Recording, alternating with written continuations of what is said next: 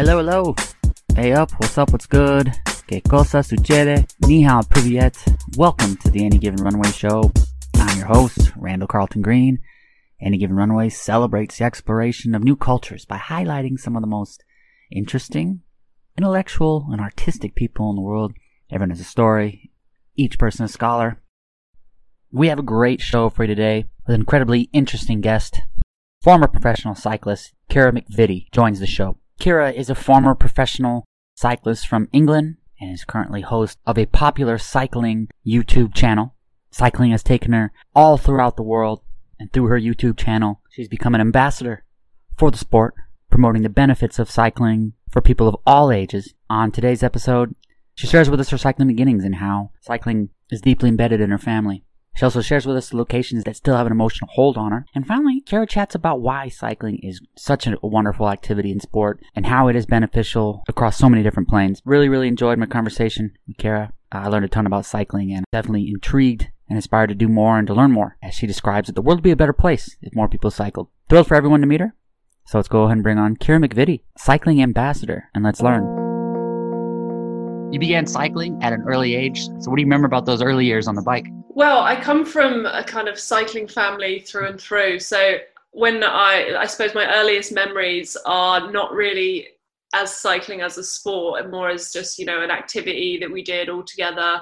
Mm-hmm. So me, my mum, my dad, my younger brother would all just go cycling and sometimes my grandparents would come as well. So it was just all about just getting out and it was a nice kind of family activity and that's kind of how I got into into the kind of racing side as well because actually I'm a fourth generation racing cyclist which is pretty cool. So all the way back to like great great granddad um, was involved in kind of the racing scene time trialing track racing.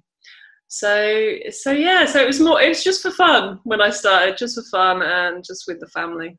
Being fourth generation it's probably assumed that you were going to continue the legacy of cycling. So with that, was there was there ever pressure? Was there ever like pressure that it was this was difficult to live up to all these generations? Was there ever pressure with that?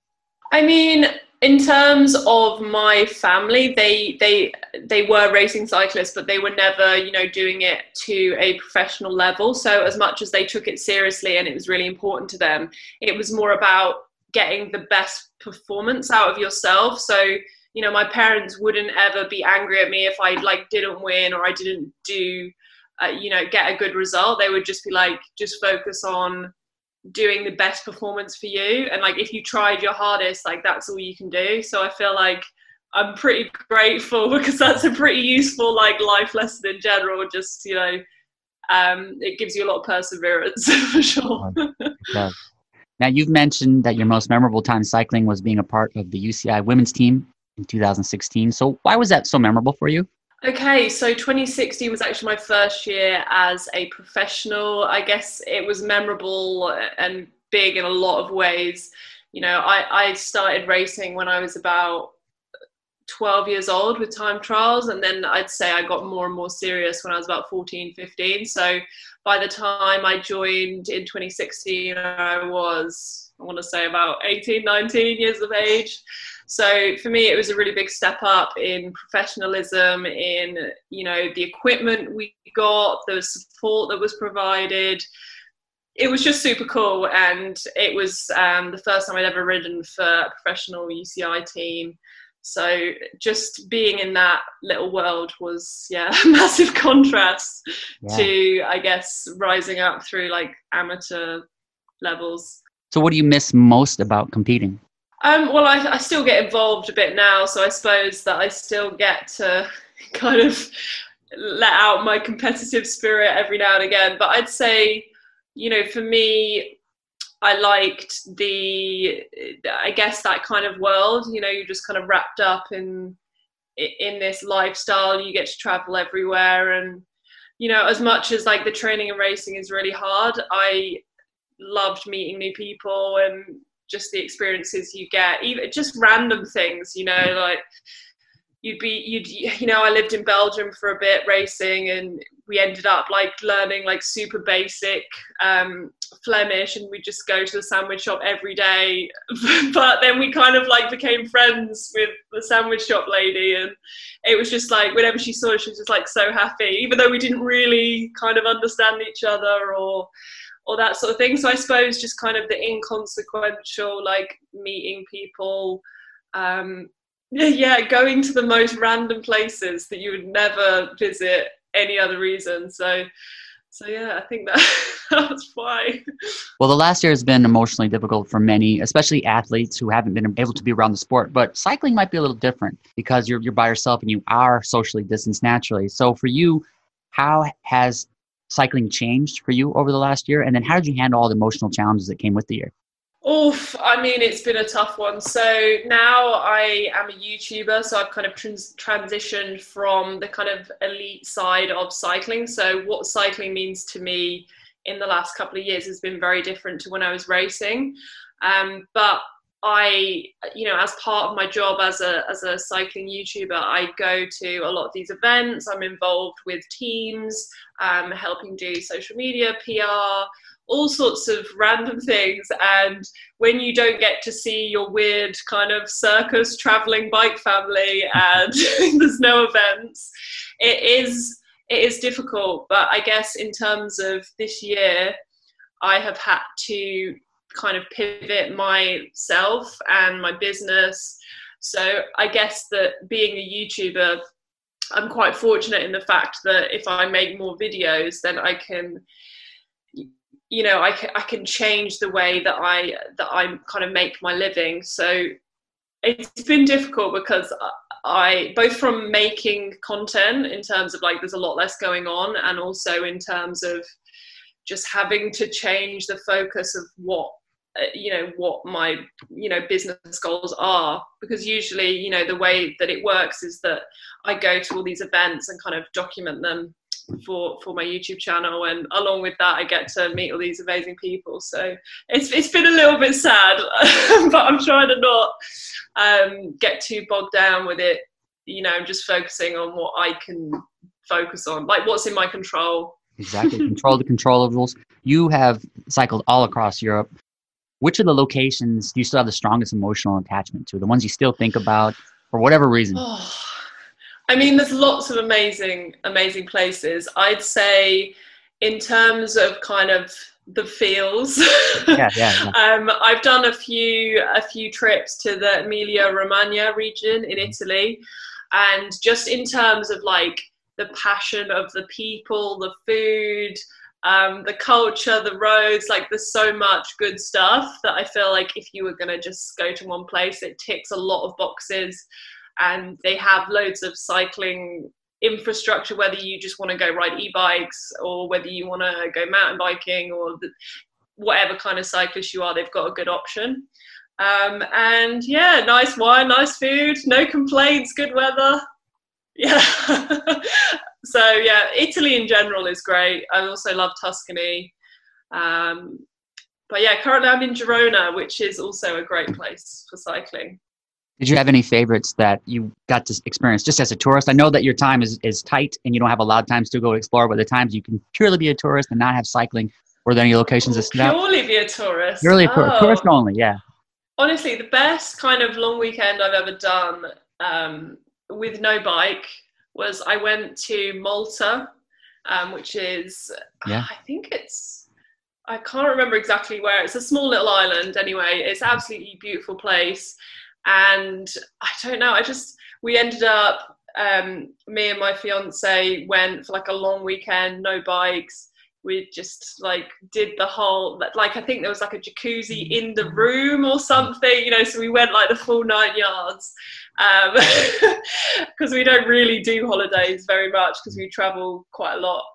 Um, and we ended up going to this like amazing mozzarella place. I know that sounds really strange, but they had like all these handmade mozzarellas, and we basically just ate cheese constantly. And on one of the nights, we ended up going on like a night out with the whole of the Vans marketing team by accident. Yeah. So basically, Jake and I are quite you know, we're quite into kind of skate wear, although yeah. I don't know, I'm not very good at skating.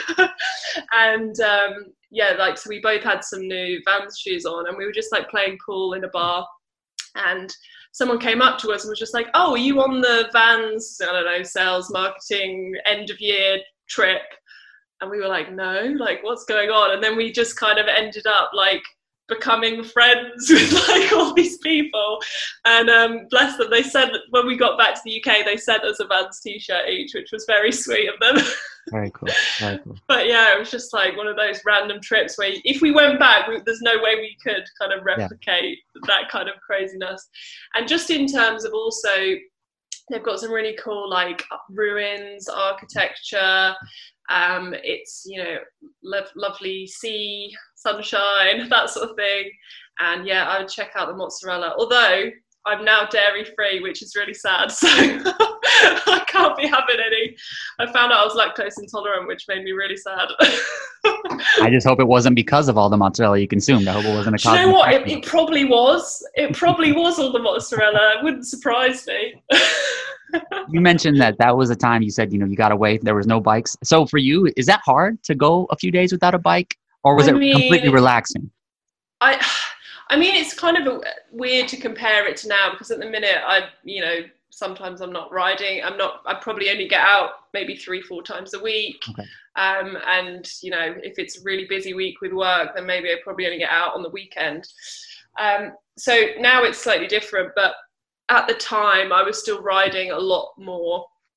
So it just it's just purely because when i'm normally working i'm i'm taking every job i'm traveling and the thing with youtube is you know you're making videos every single week so you can't you can't have like just a month off a week off um, unless you're massively ahead of yourself in terms of in terms of content. So so yeah i'd say as much as i love my job it is pretty full on especially like for the summer um, but uh, yeah, I mean, usually after Christmas it's quite quiet, so I tend to be able to sneak off for a semi holiday. But yeah, usually my holidays are working holidays.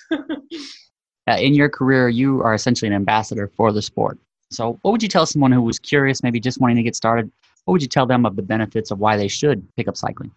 So I think with cycling, it's one of those sports that I believe anyone of any fitness or age could get involved with. Uh, you know, it's it's not a massive, it's not a weight bearing sport. So you know, people who are older can still do it. You know, I know a lot of runners who end up coming over to cycling because as they get older, you know, or they've had an injury or something.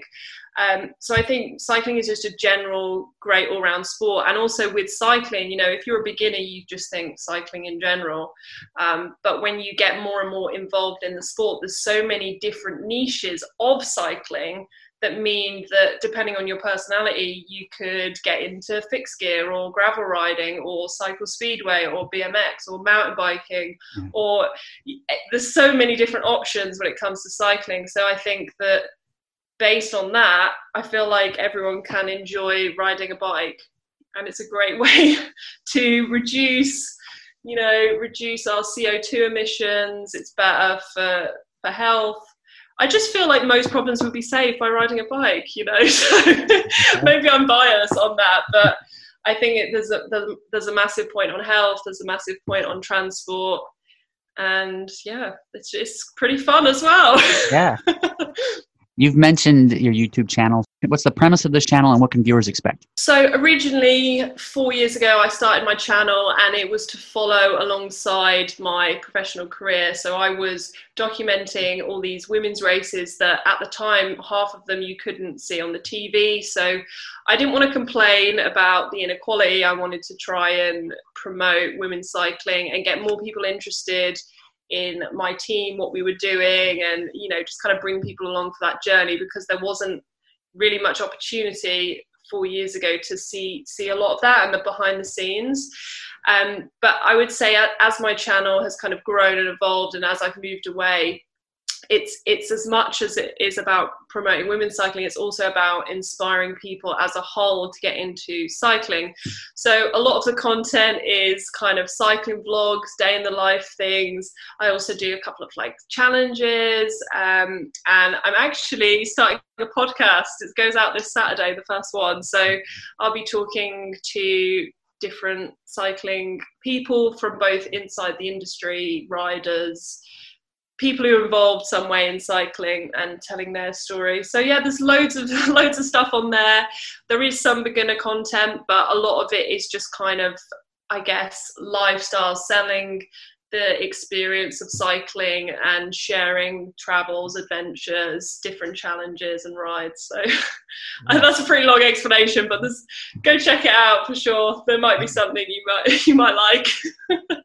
so looking forward into 2021, what are your, your your projects, your goals, your plans for the year? I mean, it is such a tough one at the minute, I'll have to say, in terms of knowing my specific goals. Mm. Um, I am in discussion with like a couple of different events at the minute. So I will definitely be going and doing cycling events, going to races, getting some behind the scenes stuff.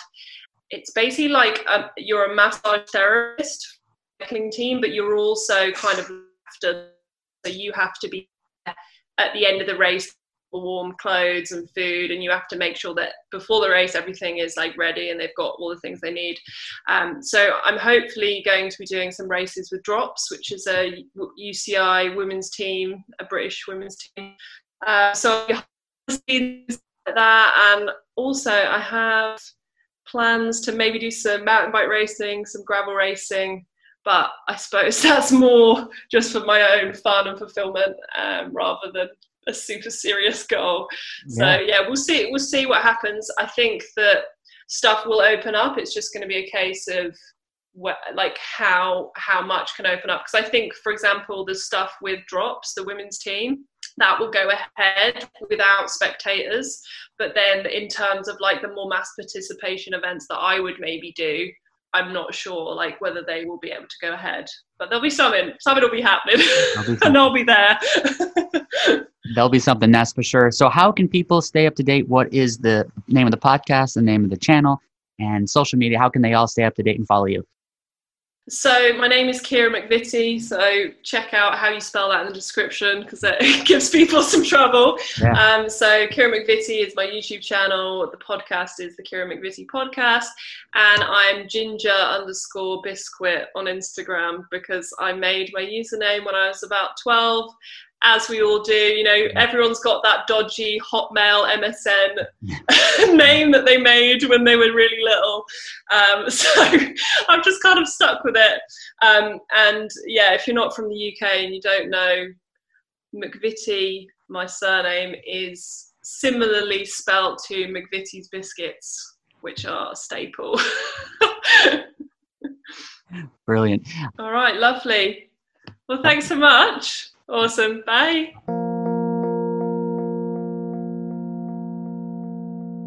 Thank you, thank you, thank you for listening. Much appreciation, Akira. Be sure to check out her YouTube channel and give her a follow on Instagram, ginger underscore biscuit. My new book, Curiosity, is currently available on Amazon. Curiosity celebrates the knowledge that strangers have to offer. Everyone has unique expertise and endless wisdom awaits the perpetually curious. Featuring 200 episodes from the Any Given Runway show, Curiosity explores the diverse lives of athletes, adventurers, and performers. From daring voyages across the Atlantic to unforgettable performances in the West End, Curiosity celebrates the sophisticated thing we call life. Everyone has a story, each person a scholar. Thank you for listening. Fill up that passport. I'll see you on the road. Aviento.